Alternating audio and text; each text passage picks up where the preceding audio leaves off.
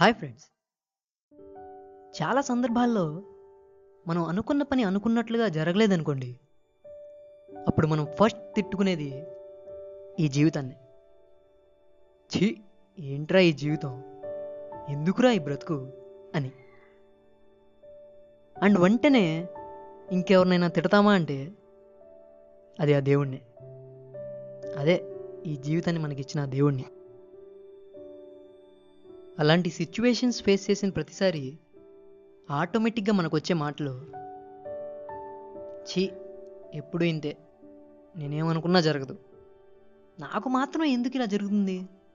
ఆ దేవుడికి నా మీద కొంచెం కూడా జాలి లేదు. అని. అసలు నా కోసం నువ్వు ఏం చేసావు?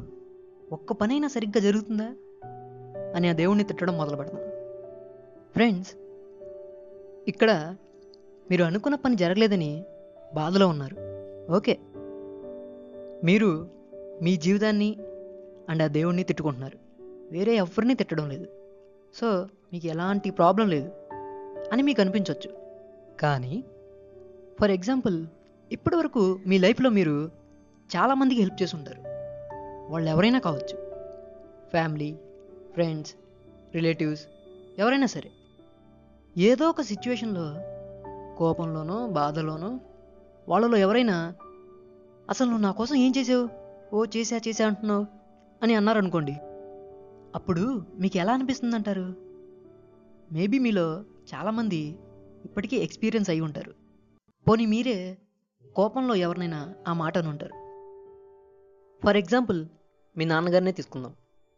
ఏదో ఒక సిచ్యువేషన్లో ఆయన మీకు హెల్ప్ చేయడం లేదని నువ్వు ఎప్పుడూ ఇంతే నేనేం అడిగినా చేయవు. అసలు నా కోసం ఏం చేసావు? అని అడిగినప్పుడు ఆయనకి ఎలా అనిపిస్తుంది అంటారు ఎప్పుడైనా ఆలోచించారా?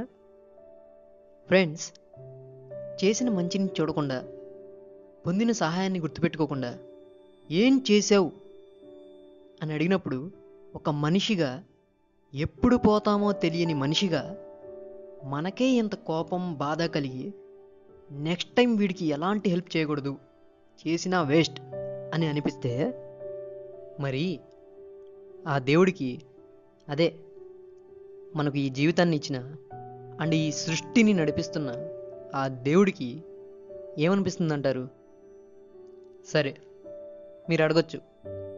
మా నాన్నగారంటే నాకు లైఫ్ ఇచ్చారు నన్ను చదివించారు పోషించారు అని. కానీ ఆ దేవుడు నాకేం చేశాడు? అని మీరు అడగొచ్చు. ఫ్రెండ్స్ మనందరికీ డబ్బులంటే చాలా ఇష్టం.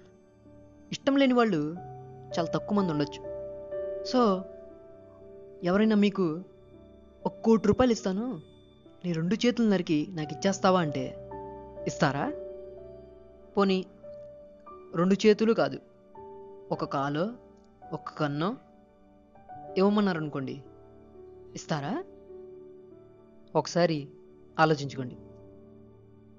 అలా కొన్ని కోట్ల రూపాయల కంటే విలువైన ఈ బాడీని లైఫ్ని మనకిచ్చిన దేవుణ్ణి నువ్వు నా కోసం ఏం చేసావు అని అడిగితే ఆ దేవుడికి ఏమనిపిస్తుంది అంటారు సరే ఇదంతా కాదు ఫ్రెండ్స్.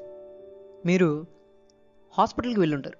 అక్కడ పేషెంట్కి ఆక్సిజన్ అందడం లేదండి. ఆక్సిజన్ సిలిండర్ పెట్టాలి అని.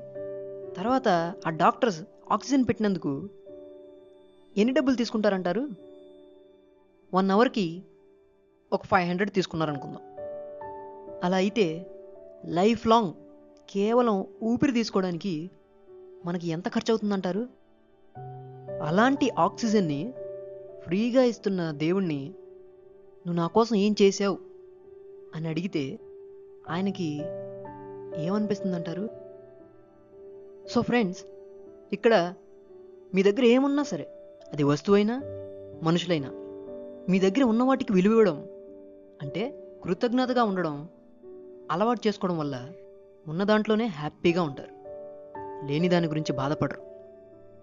అలా కాకుండా లేని దాని గురించి బాధపడడం అలవాటైందనుకోండి మీ దగ్గర ఏమున్నా సరే అది డబ్బులు కావచ్చు ఇంకేదైనా కావచ్చు ఏమున్నా సరే ఎంత ఉన్నా సరే లైఫ్లో ఎప్పటికీ హ్యాపీగా ఉండలేరు. ఉన్నదాన్ని వదిలేసి లేని దాని గురించి ఆలోచిస్తూ ఉంటారు కాబట్టి. అంటే ఫ్రెండ్స్ ఉన్న దాంట్లోనే సర్దుకోండి అని చెప్పడం లేదు. మీ దగ్గర ఉన్న వాటిని గుర్తించి ఆ దేవుడికి థ్యాంక్స్ చెప్పుకోండి. ఒక మనిషిగా మనం ఎవరికైనా హెల్ప్ చేస్తే వాళ్ళు చూపించే కృతజ్ఞతకి మనకి ఇంకా ఇంకా హెల్ప్ చేయాలనిపిస్తుంది. అలాంటిది ఇంత విలువైన జీవితాన్ని ఇచ్చిన ఆ దేవుడికి థ్యాంక్స్ చెప్పుకోవడం వల్ల ఆయనకి మనకి ఇంకెంత హెల్ప్ చేయాలనిపిస్తుంది అంటారు సో ఫ్రెండ్స్ ఈ రోజు నుంచి కనీసం ఒక్కసారైనా రోజులో ఒక్కసారైనా మీ దగ్గర ఉన్న వాటి గురించి ఆ దేవుడికి థ్యాంక్స్ చెప్పుకోవడం అలవాటు చేసుకోండి. అప్పుడు మీ లైఫ్లో వచ్చే చేంజ్ని అండ్ హ్యాపీనెస్ని మీరే చూస్తారు. ఫ్రెండ్స్ చాలామంది హ్యాపీగా ఉండడం కోసం రీజన్స్ వెతుకుతూ ఉంటారు. కానీ నిజానికి హ్యాపీగా ఉండాలి అంటే ముందు మనం ఉండాలి. అంటే బ్రతికి ఉండాలి. అర్థం కాలేదా? మన లైఫ్లో మనం ఏదైనా చేసి హ్యాపీగా ఉండాలంటే ముందు మనం ఉండాలి కదా. అంటే ఇప్పుడు బ్రతికే ఉన్నాగా. అంతకు మించి హ్యాపీగా ఉండడం కోసం రీజన్ ఏముంటుంది ఫ్రెండ్స్? హ్యాపీగా ఉండడం కోసం బ్రతకడంలో తప్పులేదు కానీ అసలు బ్రతికున్నందుకు హ్యాపీగా ఫీల్ అవ్వలేకపోతే మీరు ఎక్కడికి వెళ్ళినా హ్యాపీగా ఉండలేరు. సో ఫ్రెండ్స్ ఈ రోజు నుంచి ఉదయాన్నే లేవగానే ఆ దేవుడికి థ్యాంక్స్ చెప్పుకోండి. మీకు ఇంకో రోజు జీవితాన్ని ఇచ్చినందుకు. ఎందుకంటే ఎవరు ఎప్పుడు ఎక్కడ ఎలా చనిపోతారో ఎవ్వరికీ తెలీదు.